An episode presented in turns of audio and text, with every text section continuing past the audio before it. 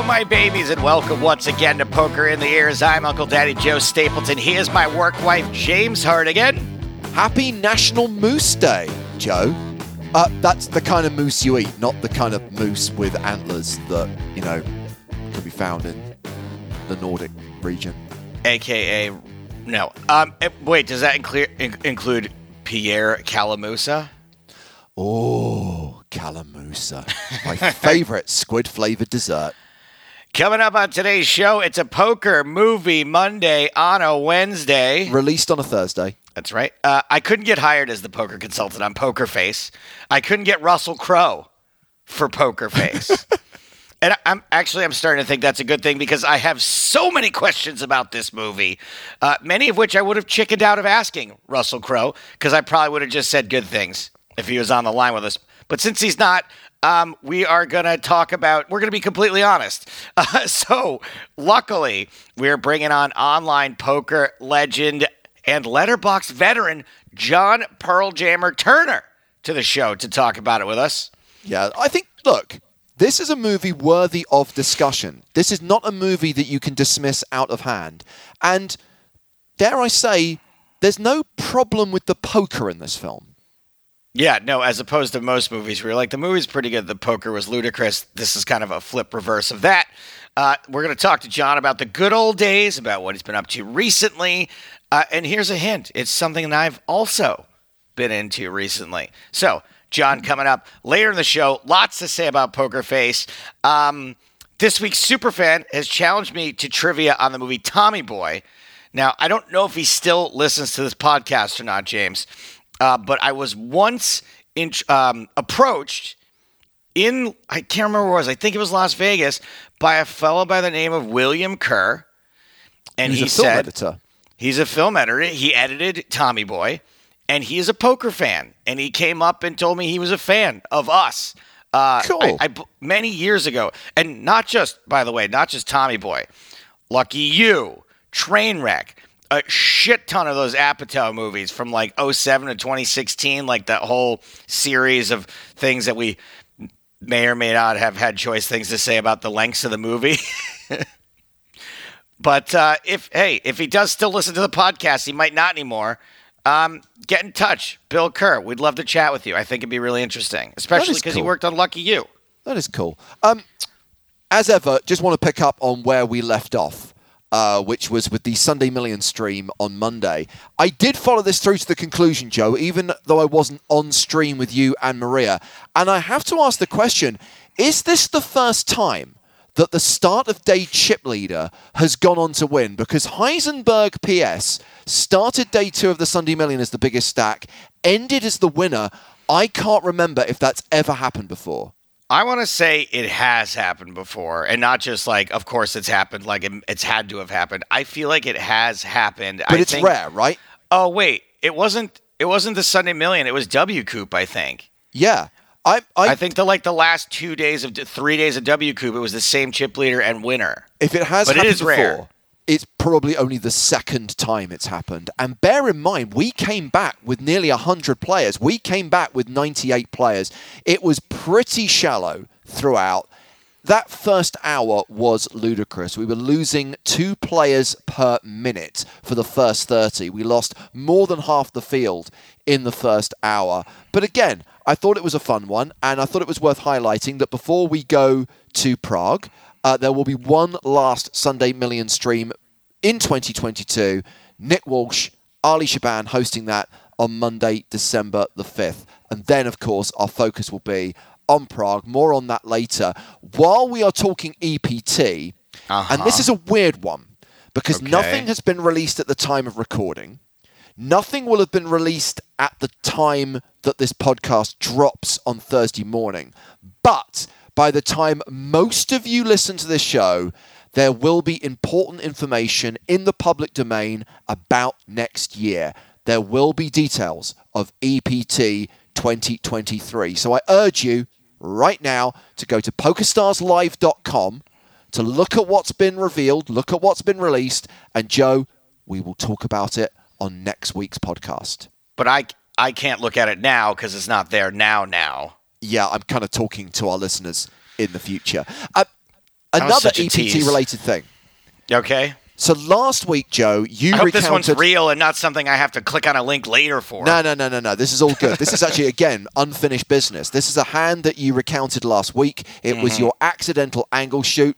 If anyone didn't hear last week's podcast, you need to hear it. You need to listen to Joe's hand histories. There's some interesting poker and fun analysis in there, but also there was this controversial hand and a controversial ruling.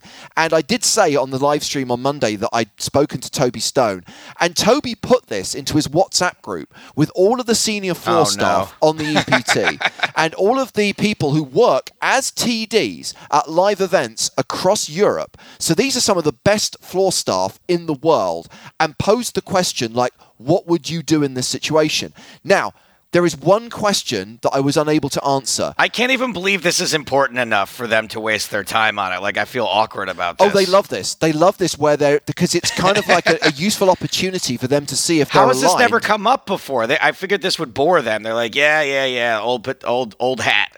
Well, there was a question that I was unable to answer, Joe. Yeah. Was the hand heads up on the river?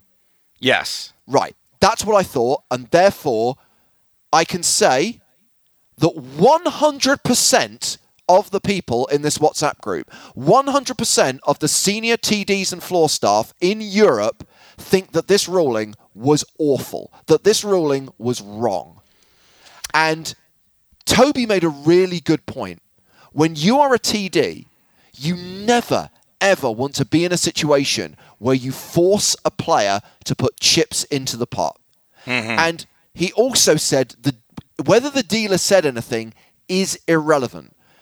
The fact okay, that the player good. questioned, is it eight hundred, and you said yes, regardless of what chips you put out, your intent was to bet eight hundred, and you confirmed that intent. Therefore, that player should not have been liable to put anything more than eight hundred into the pot. Otherwise, you are being rewarded for making a mistake, and that's bad. And you are also forcing someone to put chips in that they don't want to put in. And so the reason why you can make it based on intent is because it was clearly a mistake and not Absolutely. a suspected, not a suspected angle. Because everyone if- thinks it's black and white because you've made it abundantly clear what you intended to do, and you've said, "I wanted to bet eight hundred." There's no controversy here. The only controversy is the actual ruling. And the serious point I would make is, obviously, you're in with the people who run these events. I do think you need to feed back, because I do think that casinos need to know when they get this shit wrong. Because if I'm a recreational player who's on the receiving end of a bad ruling, not being funny, that's the kind of stuff that puts me off wanting to go back. So I do think this stuff does need to get raised and corrected. Sure. I guess what I'll do is direct them to the podcast. Maybe we'll pick up a couple of more listeners. Um, yes, I, I am. And that's why I, I feel a little bad and awkward about this. And I want to make sure that I at least got all the details right, because maybe I've left something out of the story that explains uh, what everyone is criticizing this ruling over. But I think I got it right. I think I, I'm just I'm just racking my brain. It seems I'm, to me like someone has made a very kind of black and white, the chips went out before anybody said anything, therefore it is the chips speak rule. But of course, that's why every situation in poker requires a subjective judgment. You can't have black and white rules because it's that kind of game. Yeah. I mean, the, the guys who made the ruling were so confident. I was even like, and I know I can't, I don't really have a say in the situation. I was like, guys, like I don't, he can, he can just call the eight hundred is fine with me. And they're like, nope.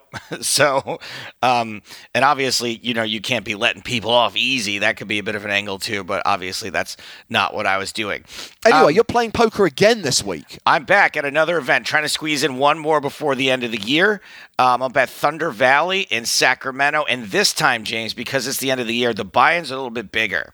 Uh, the Run Good main events are about six hundred is what I've been playing.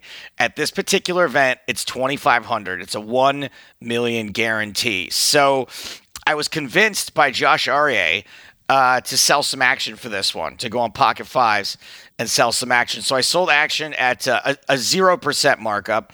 Uh, I figure, obviously, if I'm just going to do something for the fans to have a sweat, and I'm not really – look, I'm not – I, I told myself that if I was footing the bill for my own travel again, I would do a markup. But in this case, I don't pay to stay here. Um, I, I, my flight more or less could take, my flight was like a hundred bucks. So, uh, so we're selling at no markup. And I thought I was going to have to shill to sell on the podcast, like last minute sell, but I'm almost sold out. The only thing that's left, there's a one K event, uh, that I, the way it works is you sell the bullet separately.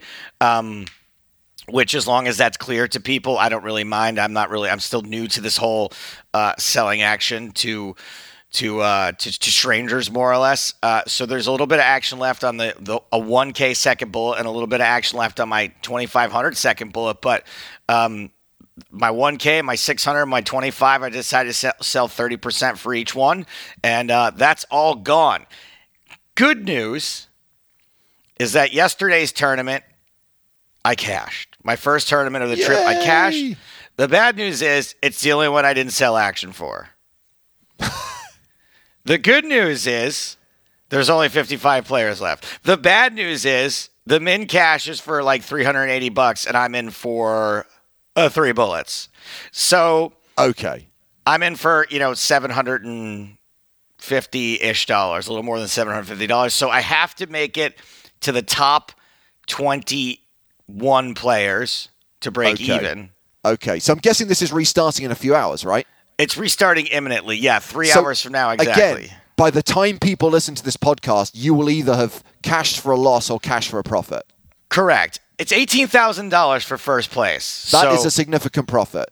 Yeah, so I'm coming back tomorrow with... Um, Tomorrow, tomorrow being three hours from now. I'm coming back three hours from now with about twenty bigs. Um...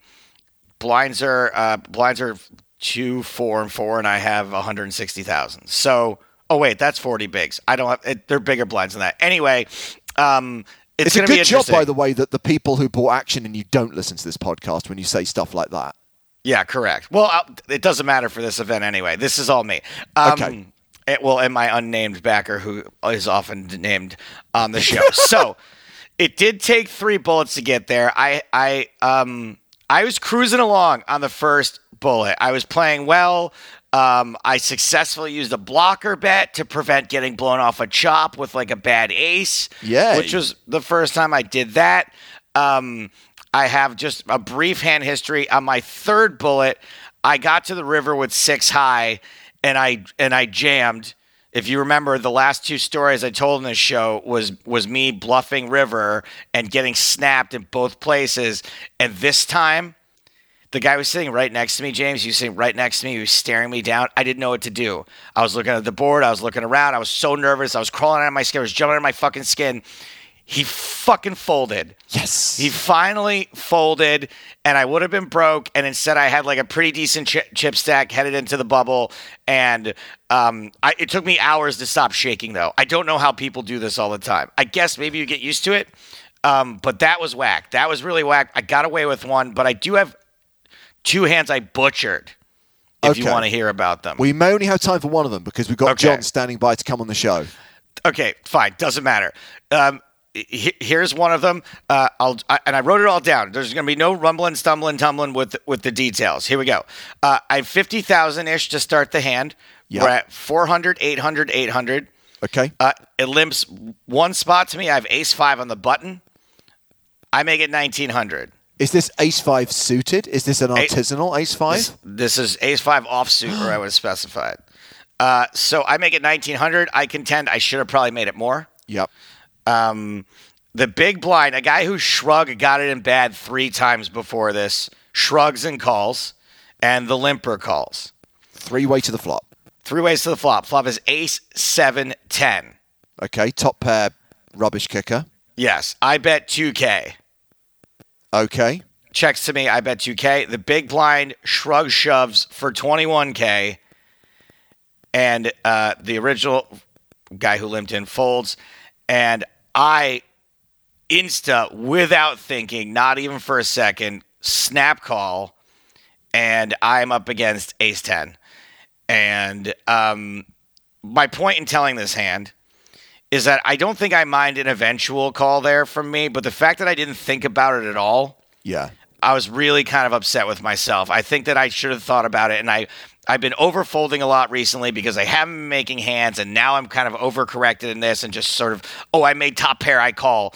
Um, very disappointed in myself in that hand. And then the very next hand, um, I ended up calling it all in with a hand that I thought was a straight, and it turns out was nine high.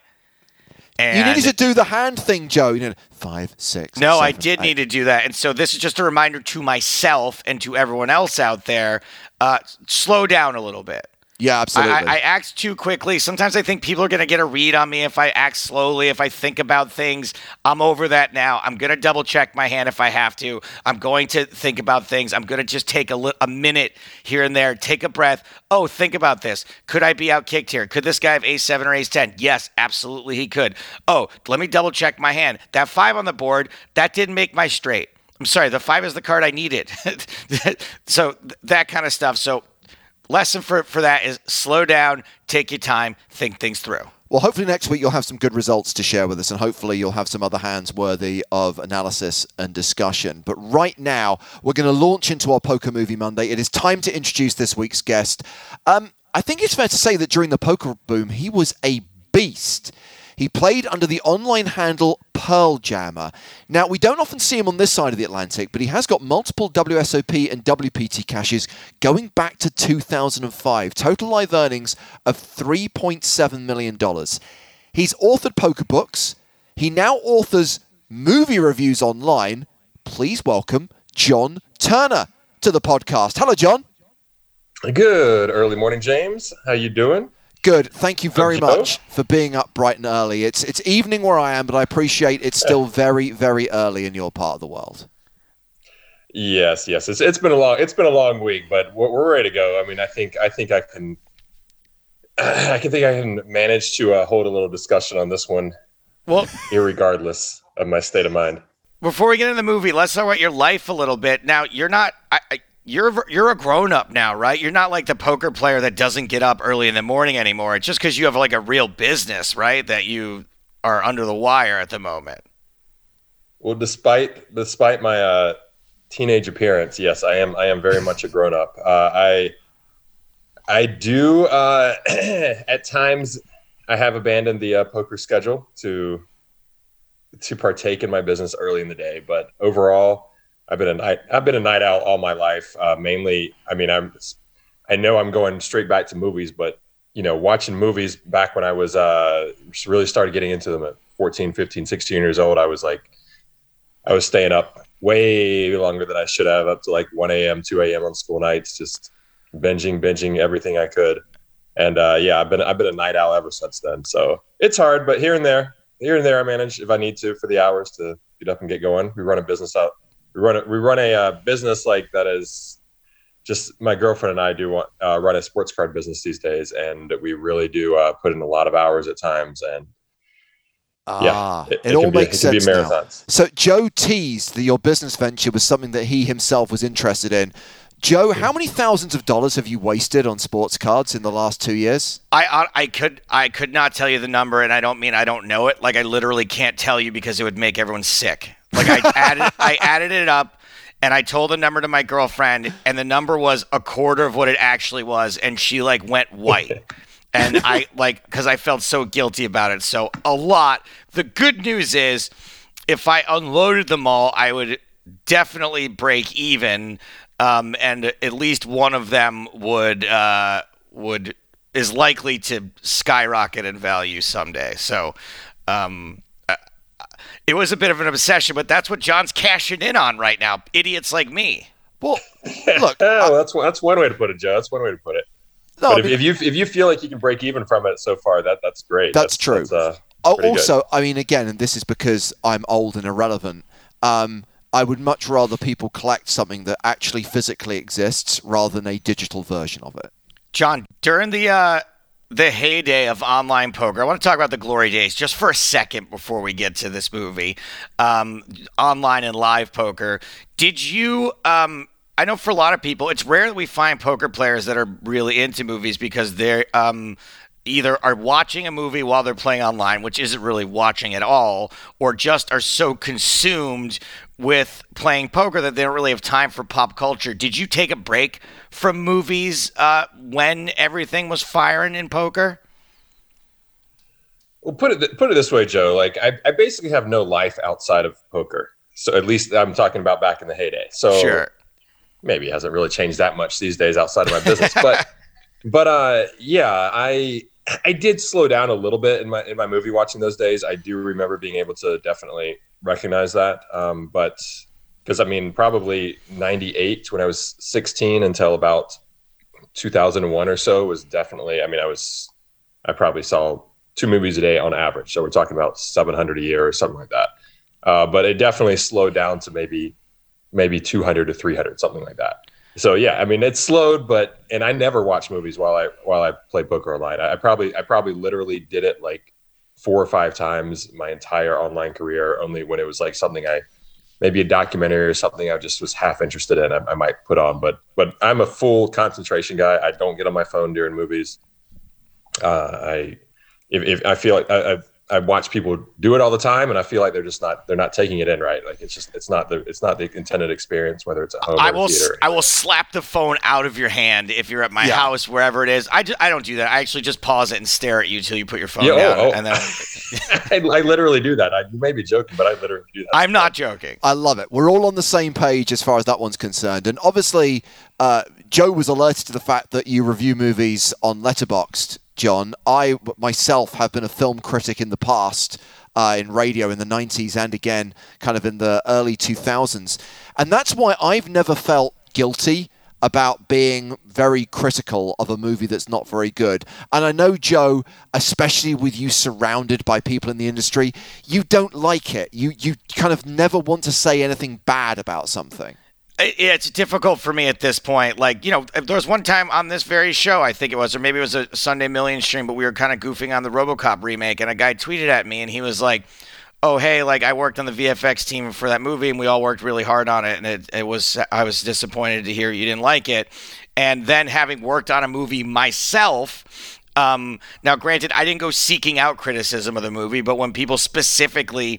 tagged me in criticism of the movie, I was like, ouch, this hurts a little bit. Like, it's not necessary to be so uh, look, the reason I don't I'm not critical now is not because of some sort of like trying to be nice to people. It's that I want to fucking work in Hollywood. I don't want to accidentally say some shit on this podcast or I'm like, goddamn, Poker Face is a piece of shit, and then Ruck then Russell Crowe's like, well, Joe, I was thinking of putting you in Gladiator two, but turns out no. But I think there's a misconception, John, that people think that movie reviewers, that movie critics want to pull something down, but that's not the case. Every movie I watch, no one no one goes into a movie wanting to make a bad movie, and no one watches a film wanting to not like it. But unfortunately, not all films are good. Yeah, I mean, that's that's absolute fact, and I, I didn't realize you came from that background, James. It's very cool to hear, or at least or at least that's part of your experience. But um, the, yeah, all films are certainly not good, um, but... But most most movies I actually watch, I would say, are good because as not just like, you know, I'm no, I've never been a professional critic. I have like I co-hosted a, a podcast for a little bit, just messing around with friends. I've I've dabbled in, in writing movie reviews for twenty years, but I've never been I've never been really paid for it. I've never been a professional. So, yeah, it's not it's not the same experience as if I was if somebody was saying, hey, you got to go out and watch this, this, this. And, you know, I don't really have a choice. And boom. Yeah. But I have a choice, and there are so so many movies, uh, so many more movies that come out every year than than the average than the average uh, moviegoer realizes. Especially when you factor in worldwide, a bunch of independent cinema and all this. Like, and I, I'm very, I just I spend a lot of time, kind of not necessarily reading reviews, but just reading blurbs and keeping up with the industry enough that I that I feel like I have a really good sense of, of what I need to spend my time watching, because there's just too much. There's too much out you, there, and I don't have, have the kind of time I used to. Yeah, it used to even be, I had I, that kind of time. Yeah, yeah I remember so. in our in our teens and twenties, John, maybe you were like me. I would watch a lot of bad movies on purpose, right? Like the fucking Killer Condom and the the bed that eats people, Deathbed, the bed that eats people, and we just don't have time for that shit no. anymore. So no. what makes it through at this point is uh oh, just real quick. I know before we get into it, John, have you seen The Triangle of Sadness yet? Uh, pardon me, John. I'm looking up the killer condom to add to my watch list. Killer. Watch Triangle Sadness wow, that, right after that. That actually exists. I oh, thought yeah. you made that up. That actually what? exists. All did right. not make it up. Yeah. You did not make it up. All right. Well, that was an interesting search. Um, yes, I have seen Triangle Sadness. Absolutely. I saw that in the theater. I was, I mean, you know, it, it won awards at Khan, and that's that's going to get on my radar no matter what. I just saw it last week. ten out of ten. Can't, can't recommend it enough. So, I, I, you know, almost everybody I've talked to that is at all into movies, I I feel like they were somewhat disappointed by it. I I, I really liked it. I oh, didn't I didn't love it. I wouldn't go that far by any means. I think I gave oh, it I loved it. But, interesting. Okay.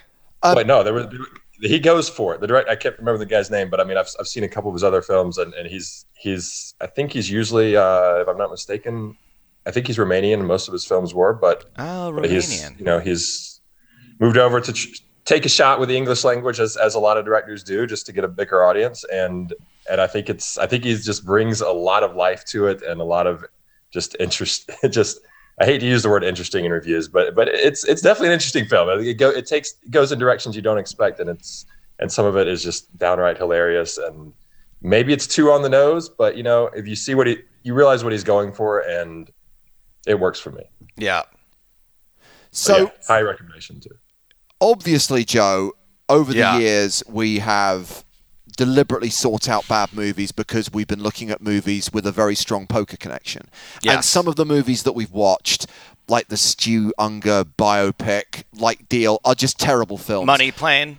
Yes. I don't feel that Poker Face, co-written by, directed by, and starring Russell Crowe, is terrible, but equally, it's not good.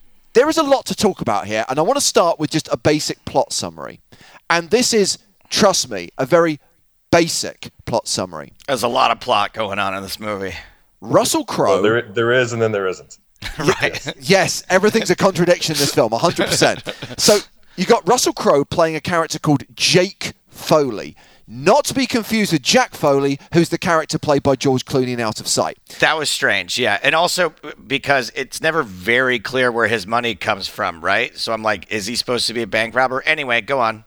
So Jack is positioned as a successful gambler, although it seems actually he's made all of his money from military contracts. We'll get onto that in a moment. Okay, is that what it is? So, I have a lot of questions. Jake is terminally ill. He gets his lifelong friends together at his house for a poker night. But what he's actually doing is staging an intervention in a bid to get them to stop fucking up their lives before he dies. Meanwhile, his old nemesis Victor shows up to steal some paintings. Have I set the scene fairly accurately? I th- I think so. Yes, absolutely. Actually, I was I was pretty impressed with that. Yeah. Ex- okay. And then subplots is that every single friend has something else going on that may or may not be tied to the main plot. I mean, this movie, as you already highlighted, John, for me was a mass of contradictions. And I think the biggest takeaway here is there is probably the seed of a good movie here, but it felt like this screenplay needed to go through many, many more drafts before it became a shooting script, because some ideas just are abandoned. Some aren't followed through on properly. Some plot points are abandoned within seconds. And it balances what I think is painfully expository dialogue, well, you are my only daughter, with confusing plot twists that aren't really fleshed out. Did anyone pick up, by the way, that Russell Crowe was married to that woman who was with his friend and that they were having an affair? Yes. Oh, well done, because I didn't. One, I'm like, what the hell is happening here? One of the few things that I picked up on this movie, I'm going to go real briefly here because I want to hear all John's thoughts, and my yes. thoughts on this are very, very short, which is it set up something that seemed a little bit um, ambitious and was sort of getting out of control, and then it's over. Like, I watched this... I watched this with my girlfriend and one of her friends, and I'm not going to lie, it was late on a Saturday night. We were drinking. We'd already, we already watched Triangle Sadness, right? So it was like a double feature, and we're like, all right, come on, let's po- watch Poker Face. And Great then, double feature. Yeah, so we're kind of like goofing on various parts of me. What's going on? What's on the glasses? What what drug are they on? And then it's literally fucking over. Like I there was I was like, did we did I fall asleep for thirty, forty minutes in this movie? There was seemed like a huge just jump to the ending. But again, it's another contradiction of the movie. On the one hand, I'm very grateful that it's only ninety minutes long. On the other, it needed to be fleshed out more. John, what are your thoughts on Poker Face? I, I, I mean, both of you, real honestly, I, I'm, we're pretty much all on the same page. Uh, you're summing it up well in the sense that it it appears to be pretty ambitious in the first in the first like twenty minutes or so. Uh, after after like a, a kind of a flashback, you'd say opening. After a Stand By Me with seven card stud. sure, sure. You can, you can go that way. Although I, that's blasphem- blasphemous to throw the word "Stand By Me" in, in this conversation. But I mean, as we see, Russ, Russell Crowe's childhood friend, who somehow is actually looks his age, and then morphs into Liam Hemsworth. Which I mean, I think this has been this is being touched on by pretty much anybody who sees this film as the uh, age separation is like twenty-six years or something. Makes no sense, but oh wow, but they tried to age Hemsworth up. But at that part, anyway. I didn't notice. I didn't even notice that. Yeah, well, they they, they did a bunch of uh, uh, old age makeup. I mean, it was it wasn't the worst thing ever. But anyway, so getting to the actual plot is, is where yes, it's ambitious at the start. We we got this whole Bryn Kenny guru type of type of ordeal. Like the, he's and I'm like, what kind of direction is, is Crowe going with this? And it's it's I, I wouldn't say that stuff really resonated in any way, but it, but at least it, it gave it was like a different angle. And this is after they've this is after he's really introduced. He's like in, not only just introduced his poker background, which he does mention. Joe, I guess you missed this too, but he does mention that they uh, that you know these back in ninety-four, back in nineteen ninety-four, when poker like really like I guess broke out online, which I don't know where he comes up with that year exactly from, but. That's what he used. They started an uh, online poker site. Now I remember, yeah. Yeah, yeah but crucially, yeah, they, they, they turned an online poker site into military-grade surveillance software. Oh, yeah, right, right, right. I, I feel that PokerStars may be missing a trick, and then maybe there's some guys in the product team I need to speak to and find out whether it's a simple case of flicking a switch or rewriting a line of code, but there could be billions in this.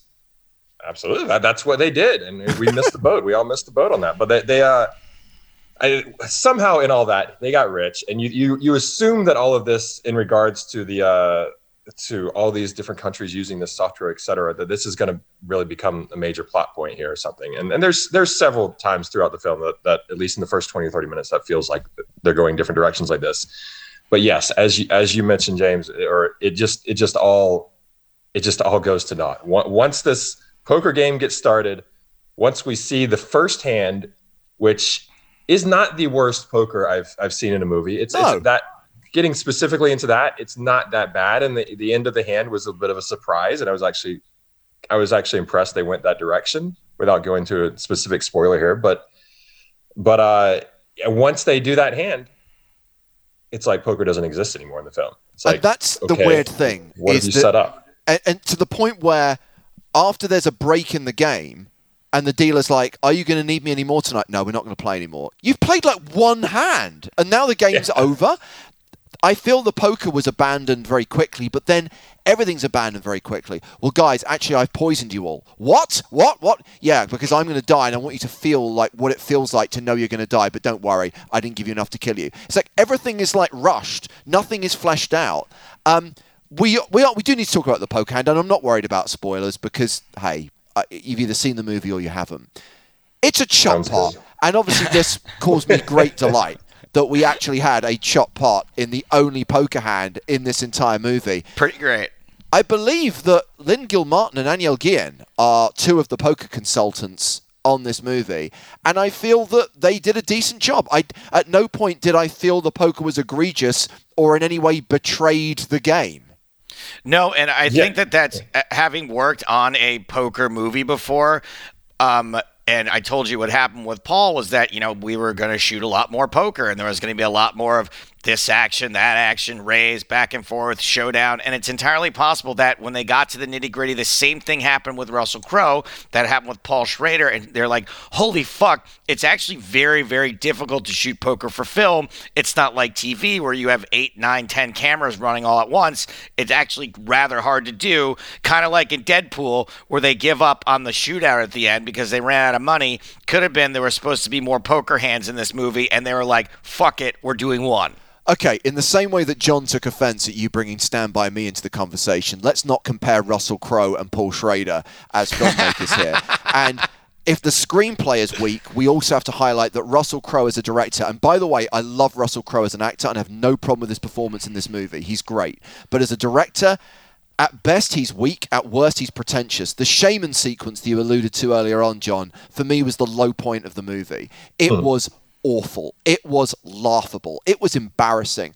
By the way, that's the point that Lynn Gilmartin pops up in the movie, briefly, as Russell Crowe's dead wife.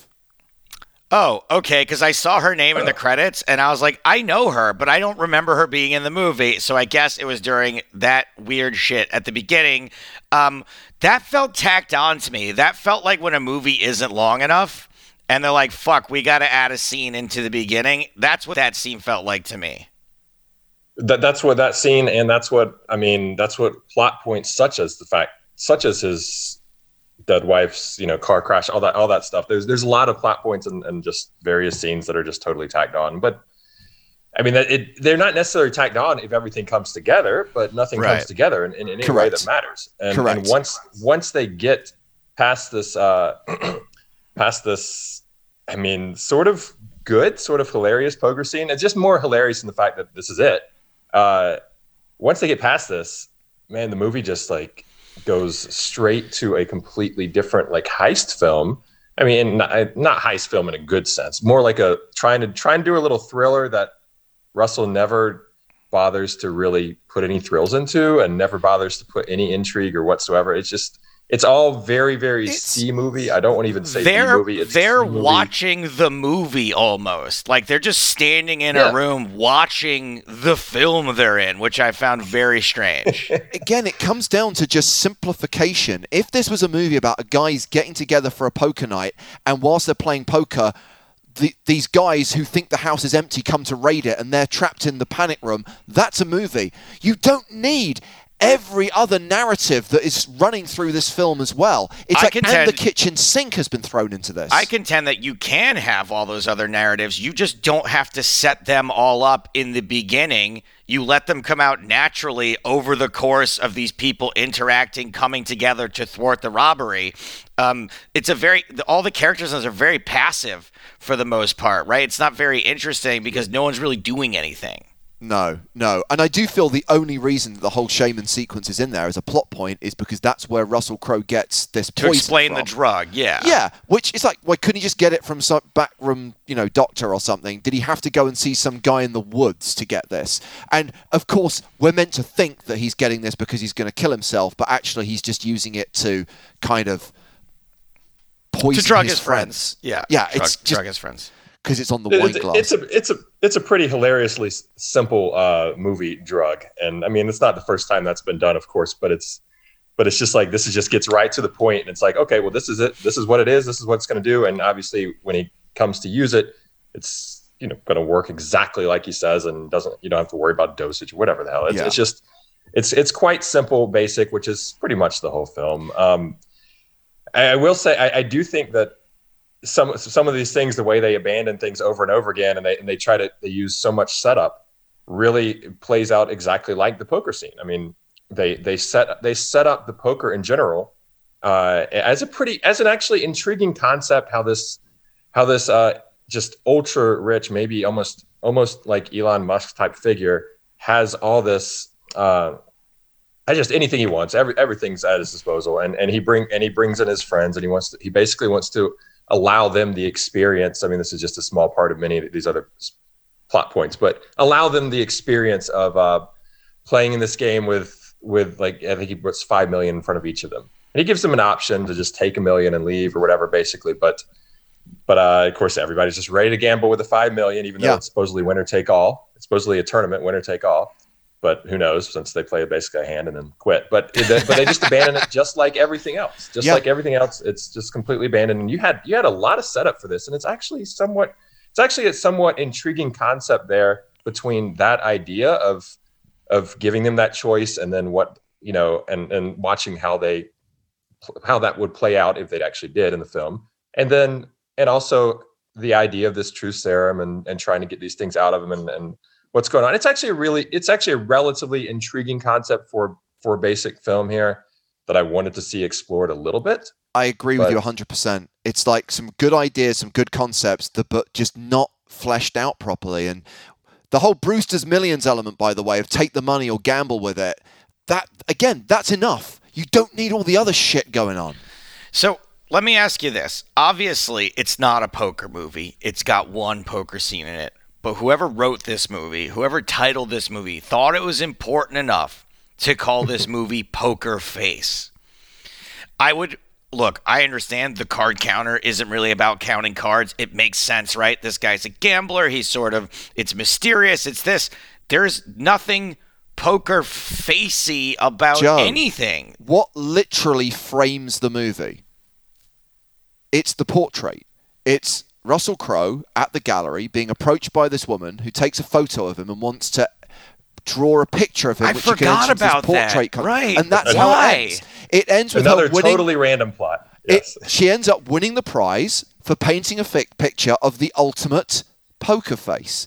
And it was, to me, it was so heavy-handed. I'm like, why don't you just call the movie Painting of Russell Crowe's Face? Yeah, it just, yeah, okay, fine. So I guess it was like fucking crowbarred in there because they wanted to I call mean, the movie Poker Face. This is the problem. There is so much going on in this ninety-minute film that I'm now remembering other stuff. Like, there's the guy who is basically giving us a lecture or lessons on art and the value of certain artists and certain paintings that seems to go on for twenty minutes. I think it was. I think it was about ninety seconds or so, maybe two minutes. But yes, it was. I said but it, it felt, felt like twenty. It probably minutes. felt that way. Yeah, there's exactly. Probably, there's, there's a lot that felt that way. That said, I, I will. I will say one thing that I, I guess on a plus side here, as you mentioned, it's a good thing the movie's not two hours long. Uh, it it never it, it it actually flew by for me. It actually yes, it actually agreed. It played relatively quickly. I I, did, I never felt like it was like there's definitely plenty of ninety minute movies that may feel like they last two hours or two and a half, and this did not feel that way at all.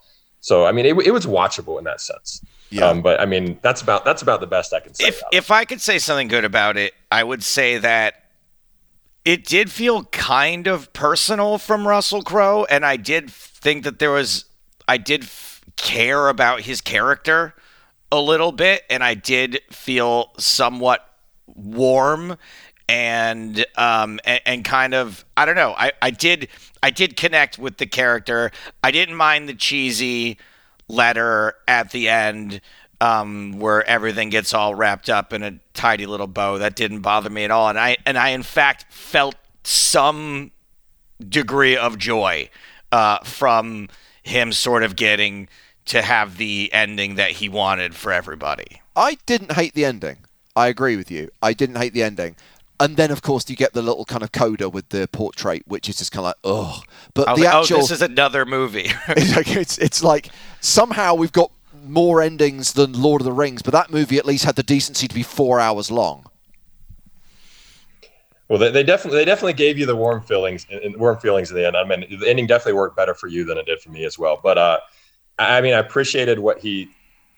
I, I guess I appreciated the feeling you can get from it. Sure, it's it's it's got a good message, I guess, but at the same time, I feel like who is this movie exactly for? And who, and when he's when he's writing this, like, yeah. It's almost like he's writing this as a message to, again, Elon Musk types, like the you know the one of the one of the one of the one of the one percent out there, like just telling them, hey, do some good. Like I, I don't know if that if that's it feels like that's the entire message in the end, and it's and who are you? Who who is this? Like everybody knows this. Like we all know, obviously, people who have that sort of fortune. It yeah. would be lovely if they did that, but you know that doesn't really apply to I any mean, of us, and none of them are going to watch the movie. So I, I don't. It's it's like one of those.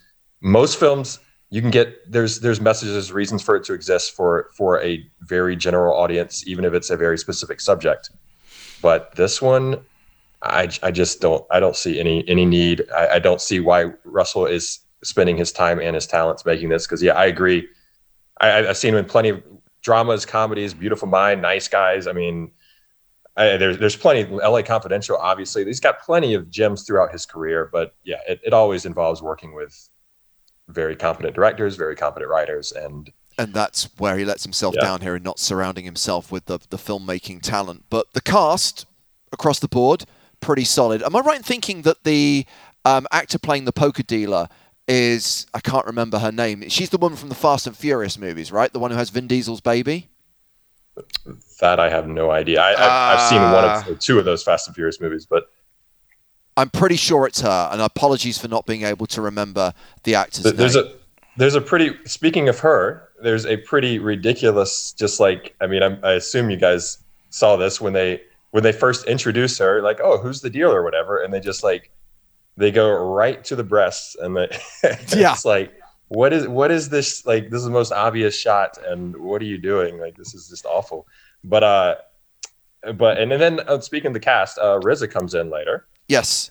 And I mean, he, he's, he's made some good work. I, and, but at the same time there, he has no function here. Like he's just, he's just, I guess, I'm guessing he's he's a friend of Russell Crowe's, and he's like, "Hey, can you come do this little part?" Uh, but they but just like most every supporting character, they're totally archetypes. But they even that is just is just so basic, and there's, well, there's no point. I've just been provided a random hashtag fun fact from our resident Australian and Star Wars fan producer Chris. The Shaman is played by legendary Aussie actor Jack Thompson, who also played the guy who married Shmi Skywalker in Attack of the Clones. Well, there's a piece of information I didn't need. Fantastic. But... Can I can I ask you guys a question before before we wrap up on this movie? Sure. What happened at the end? Like, how did not the end end, but like when he defeats the bad guy? He he just got him to touch the poison like no, everyone he, else did? He, no, no, no. He, he injected him with the whole... He injected himself, didn't he, with the whole syringe of it. That I That's believe right. the shaman says that obviously a single drop you. of it will just yeah. make you kind of go a bit weird. But, like, you know, if you inject it all, it'll kill you. And that's what the guy does. He thinks it's the antidote. He injects himself, and then he froths at the mouth. He does it to himself, right. He does Again, it to himself. Yeah, yeah. Completely yeah. passive yeah. action. So the whole point was him tricking the guy into doing exactly. it. Which exactly. I thought, yeah, Russell, again, Russell tricks him. Because trick. he's because he's the ultimate poker player. Poker face. Um, by the way, I did find the scene where the poor guy got crushed by the gate a little bit unnecessarily brutal. It kind of felt that it didn't really sit with the rest of the film for me. It it was many, many, many different movies all in one. That's true. Um, now, Joe, we did invite listeners to send in their reviews. We received just one. And because Terry P on Discord actually went to the effort of watching the movie and posting a review, he's going to win a prize. That's right. I'm going to give Terry P an exclusive Poker in the Ears deck of cards. So see what you could have won if you'd bothered watching the movie and posting on our Discord. Uh, Terry says, when I got to the end, I assumed I must have missed something, like the point. My first thought was to rewatch it to see if I could work it out, but that would have meant rewatching it. I was disappointed they didn't sing the Chop Pot song after the first big hand, and that spoilt it for me. Perfect. In fact, we okay. should have just skipped this entire section and just let Terry have his say, and that kind of summarizes the entire movie. Uh, I sung the song in my head. I did. When I, I, loved, I might have even sung it out loud a little bit. I but, had to pause uh, no, the movie. I was like, oh, that's perfect. Explain to my girlfriend's friend, like, this is our thing. This is like a thing we do. And she was like, just press play. I don't care. And she's like, and you call that a career? Um, yeah. John, thank you so much for coming on the show, and also thank you for volunteering to watch this movie and share your thoughts on it. Yeah, I'm, I'm assuming I'm going to uh, get a prize as well for, for sitting through the film. But, yeah. I had to pay fifteen bucks to rent it, I think. Did you, did you have to pay? Uh, yeah, I did. I did, but it, it's okay. It was it was just, it was like six dollars. I, I think okay, I that's what I paid. But uh, but you and some, sometimes it's good to cleanse the palate as as as a as a somebody who. Does is very uh, missing the right word, but very deliberate in my in my movie watching. Again, I, I'm careful generally speaking. If it's below, I don't know, three point seven or something on a Letterboxd, then I'm I'm just never going to touch it uh, unless it has something I really really want to see. But Yeah. Like a chop. So this, so it's sometimes nice to cleanse the palate was, was watching something like this, just to give you a better sense of, of, of the pleasures we get and, and the great ones. And I will say that, and to, to John's point, for Saturday night, starting at ten p.m., having had a bottle and a half of wine, it was kind of perfect for that moment to sit around and be able to, like, you know, some movies I call dark room, no talk time. And this is not one of those movies. This is you watch it with your mates and you kind of goof on it a Agreed. Little bit. But, yeah. but just be aware, if you are talking over the movie, you'll mi- you will miss at least ten plot points, but don't worry because they'll be abandoned fifteen seconds later. Clearly, I missed plenty of them. Well said, yes. John, Absolutely. Thank you very much. Thank you for having me.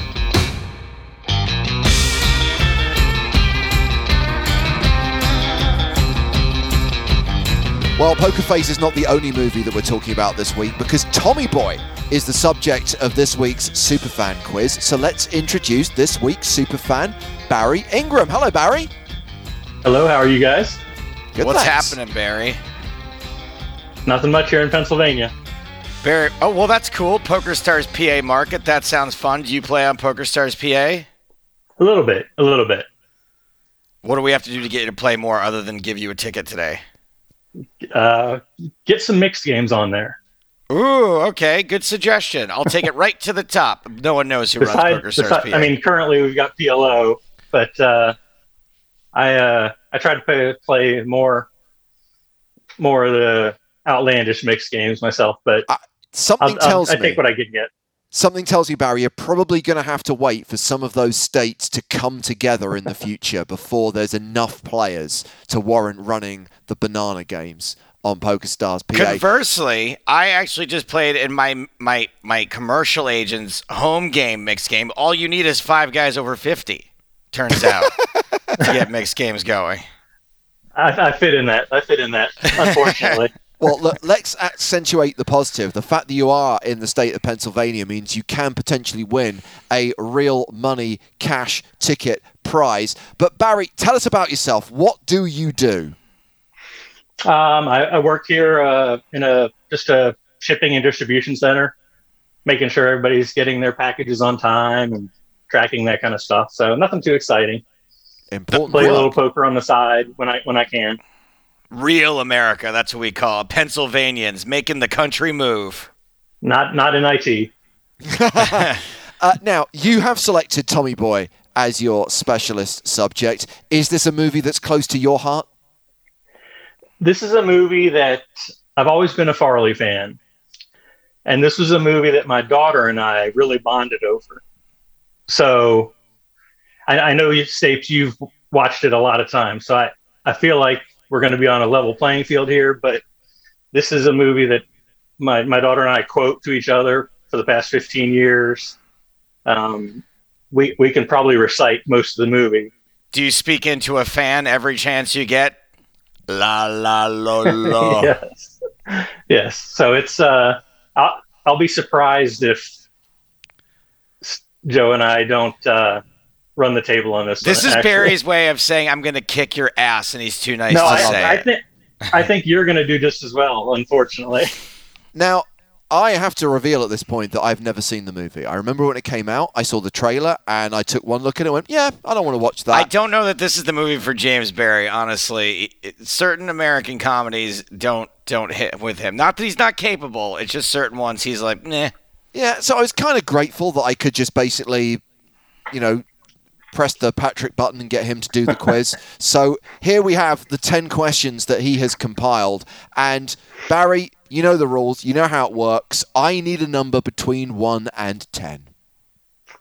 I'm going to let Joe take the obvious. So I'm going to go with my lucky number six. Lucky Ooh. number six. Okay, well, actually, I can tell you that this is one of two questions with a bonus attached. So automatically, Joe will get the other, which is question one. But question six, Barry, what is the name of Callahan Auto's rival company? Uh, I mean, Zelinsky? Zelinsky is Zelinsky the Auto answer. Parts. Zelinsky Auto Parts for the full two points. I and was the worried, bonus Barry. Question, I was worried for you. The bonus question, what city is their factory in? Chicago. It is, so you get the full complement of three points. Great start. Joe, you get question one, which is the other question with a bonus attached. How many years did Tommy spend at college? Seven. Correct for two points. And the bonus, what grade did he get that eventually let him graduate? A D minus. The answer I have is D plus. Oh. It is so, a D plus. Three points to two, round two. Barry, six and one have gone. Any other number? Four. Question four. What city is Tommy from? Um, Sandusky, Ohio. Sandusky for two points. The dramatic pause makes me think you don't know the answers, but you do know the answers. I, I feel like I'm trying to be tricked, so no. The obvious answers I'm afraid to answer. Uh, n- don't ever worry about going for the obvious. Joe. I'll take the highest number available, please. Which is question number ten. Who directed the film? Oh, um, it's a lady, and her name is... No, it's Peter Siegel. It is Peter Siegel for two points. A little bit of misdirection there. Right. Now, the, the, the unofficial sequel was, was directed by the same woman that directed Wayne's World, and there's a great, if you guys haven't listened to David Spade's book, he talks about why that movie's such a disaster. Oh, interesting. Two, three, five, seven, eight, and nine, all still available, Barry. Always coming seven. Always coming seven. What is the name of the diner that the I Killed My Sale scene happens in?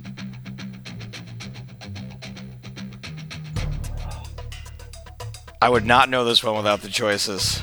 Yeah, multiple choice options are available, Barry, which will reduce the score to one I point. Think, I think I'll know it with the choices, but I can't I can't without. Okay, is it the Krusty Commodore, the Cluck Bucket, Zinger's Wings, or Chicken Cottage?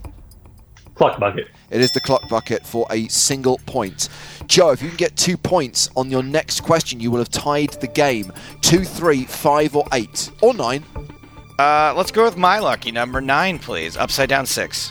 What sport was Tommy meant to have played at college? Rugby. For two points, so we do have a tied game going into the penultimate round. Two, three, five, or eight, Barry. See, there's a little something for Europeans in the movie. Eight.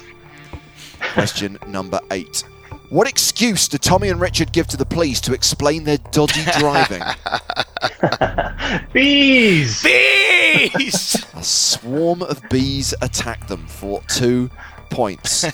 Okay, Joe, we're down to the final three questions. Two, three, or five? I'll take five. Who is holding the camcorder at the wedding reception? Richard. It is Richard for two points. Still tied game. Final round. You can take a deuce or you can take a tray. Mm. Tray. What did Tommy and Paul first do for fun when Paul came to town? This is a this is a extra trivia that I'm gonna this this uh, answer has been used twice now. Because, Stapes, you answered this for a movie I've never seen, but they went cow tipping. They did go cow tipping for two points. I, I don't want to be I don't want to be racist for Pennsylvanians, but have you cow tipped before, Barry? I have not. I did live in West Virginia for a while, but no, I still have not. A lot of cows in your country. Okay, so Joe, if you get the full complement of two points on this f- final question, we are going to go to the tiebreaker. The final okay. question, question two. Which actress plays the role of Beverly? Beverly, I can't tank this one, Barry. Beverly is played by Bo Derek. Correct. So it is a tied yeah. game. The tiebreaker is a numerical answer.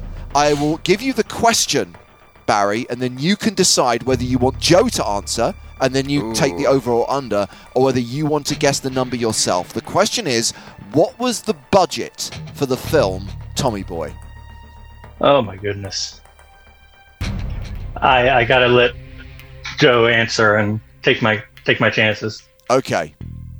I'm going to say that the budget for Tommy Boy was thirty million dollars. Joe says thirty million dollars. Do you want to go higher or lower, Barry? If, if I would have been guessing, I was I was shooting for forty. So I guess I'll go with my gut and say over.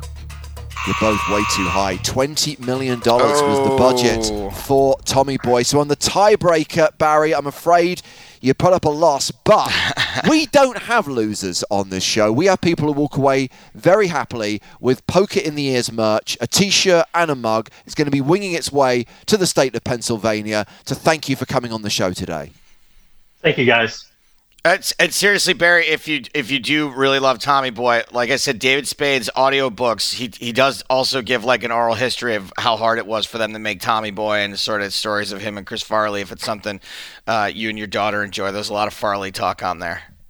Absolutely. Yeah, thank you. You got it. All right, have a good day, guys. Thanks, Barry.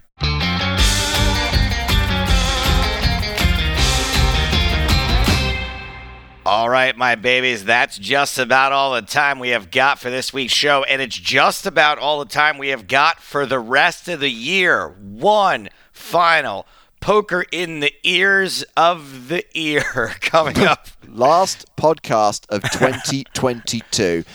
But don't worry, people. Plans are already being made for the first few episodes of twenty twenty-three.